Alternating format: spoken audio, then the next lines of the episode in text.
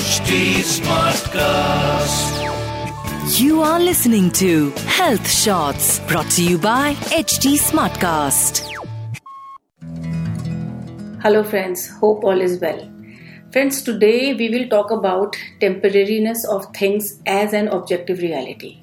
For sure, I will also let you know about why I chose this topic. क्योंकि जब हम young होते हैं तो हम ऐसे टॉपिक्स पर सोचते नहीं हैं बट मैं चाहती हूँ कि थोड़ा सा हम इस तरफ़ कॉन्टेम्पलेशन करें आप सबको याद है ना कि अब से ठीक एक साल पहले इन दिनों कोरोना ने हमारे देश में किस कदर हाहाकार मचाया हुआ था। हम सबके घरों में और आसपास करोड़ों की संख्या में लोग कोरोना से तड़प रहे थे। लाखों की संख्या में हमारे प्रियजन हमें छोड़कर चले गए। ऑक्सीजन के लिए कितने लोग चीख चिल्ला रहे थे। Well you must be thinking कि मैं अपने और आप सबके घावों को क्यों हरा कर रही हूँ? Will surely tell you and I know कि मेरी ही तरह जिन जिन के घरों में कोरोना आया था इस समय सभी के घाव ऑलरेडी हरे हैं, क्योंकि जो हमारे अपने छोड़कर गए थे, उन सबको गए हुए एक साल हो चुका है। Because it has been exactly a year past anyway coming to today's topic आपको याद होगा कि सीज़न वन के कोरोना एपिसोड्स में मैंने ज़िक्र किया था कि इसके बाद हमारे पास दो चुनाव हैं। कोरोना का फ़ेज़ गुजरने के बाद हमारे पास दो चुनाव हैं।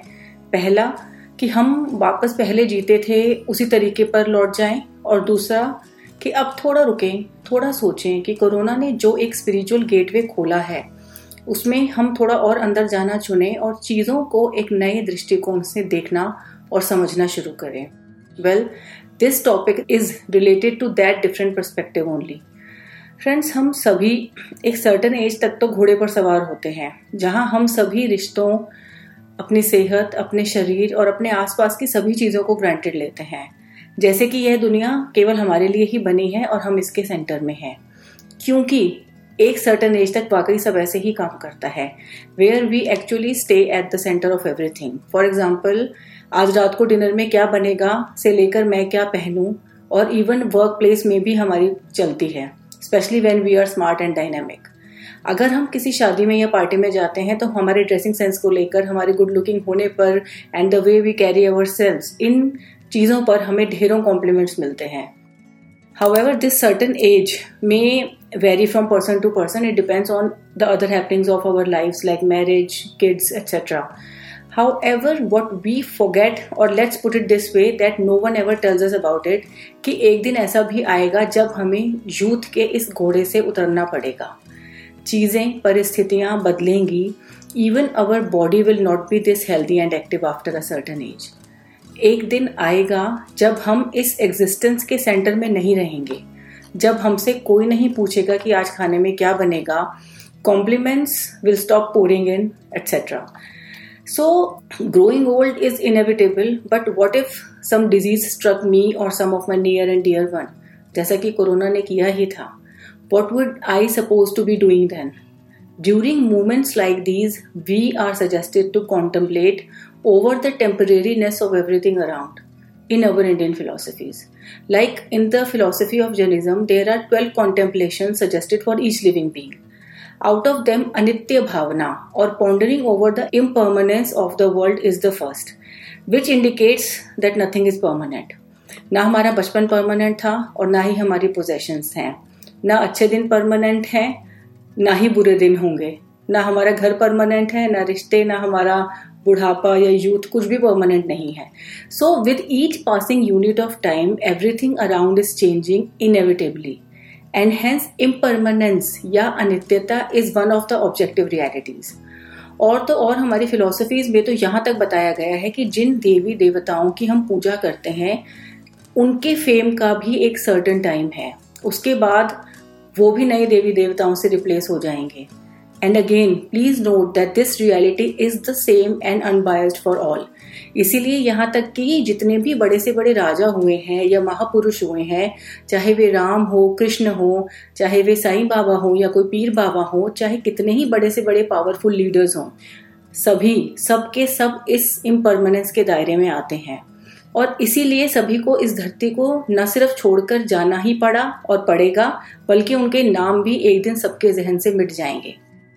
हम्म now you must be thinking कि भाई मैं ऐसी बातें करके क्या आपको डराना चाह रही हूँ? ठीक है भाई, हमें भी पता है ये सब तो। फिर अभी इससे हम इस पर चिंतन क्यों करें?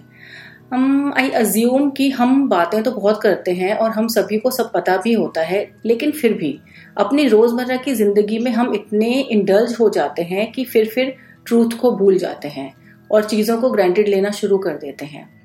फ्रेंड्स यू नो एक बार मेरे दिमाग में एक ऐसा थॉट आया कि संभव मैं अंदर ही अंदर डर गई। वह थॉट था कि एक दिन मेरे बच्चे भी बूढ़े हो जाएँगे।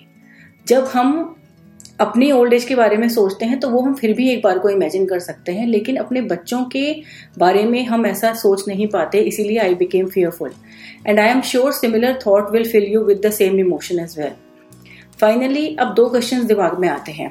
पहला, कि हम इम्परमानेंस के बारे में क्यों सोचें? और दूसरा, कि अगर सब इम्परमानेंट ही है तो क्या कुछ ऐसा भी है जो इसके ऑपोजिट यानी परमानेंट है?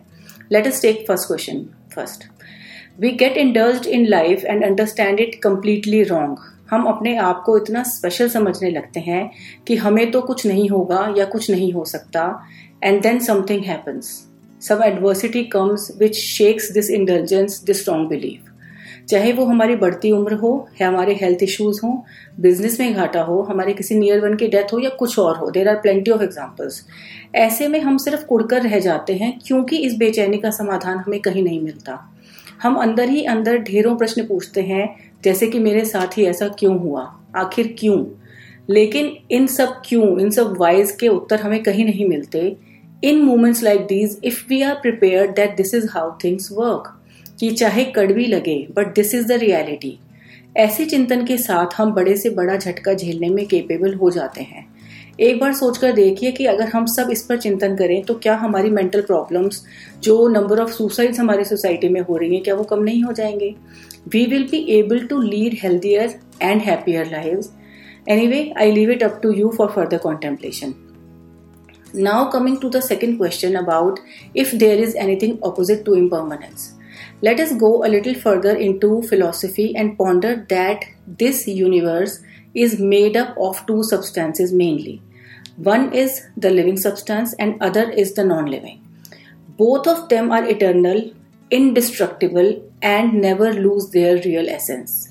मतलब कि जो नॉन लिविंग है वह हमेशा वैसा ही रहेगा और जो सब्सटेंस लिविंग है वह हमेशा लिविंग ही रहेगा वो अपनी एसेंस को कभी नहीं खोएगा क्यों नहीं खोएगा? क्योंकि वो नहीं खो सकता। That is its innate nature this is an objective reality too so both of these substances keep changing their forms but in their essence they remain exactly the same and we must ponder over कि हम कौन से substance की form है? हम कौन से substance की मैनिफेस्टेशन है? इसका उत्तर हमें ना सिर्फ़ एक असीम शांति से भर देगा, बल्कि हम इटर्निटी और इन्फिनिटी को समझने की दिशा में भी एक कदम और बढ़ेंगे। Takeaway of today's episode is again I will repeat the same thing start spending some time in nature आप इसको टेक अवे कह सकते हो, आप इसको टास्क कह सकते हो whatever then you will understand impermanence better जब हम नेचर के साथ टाइम बिताते हैं तो हम देखते हैं कि कैसे पेड़ पौधे और उनकी ब्रांच एक एक करके बूढ़ी होती है टूट कर गिरते हैं और नए पौधे उगते हैं। सुंदर से सुंदर फूल भी जल्दी ही मुरझा जाते हैं, पत्तियाँ भी गिर जाती हैं और नई पत्तियों को रास्ता देती हैं। और तब हम अपने आप को नेचर से कंपेयर कर सकते हैं कि चाहे हम हो या ना हो the world goes on for this is the truth हमारी जगह कोई ना कोई तो होगा जो चीज़ों को संभालेगा ही, समझेगा ही। When we say change is the only constant in the universe, we are inevitably accepting the reality of impermanence. On this note, I take your leave. Have a great week ahead, friends. Take care and goodbye. You were listening to Health Shots brought to you by HT Smartcast. HT Smartcast.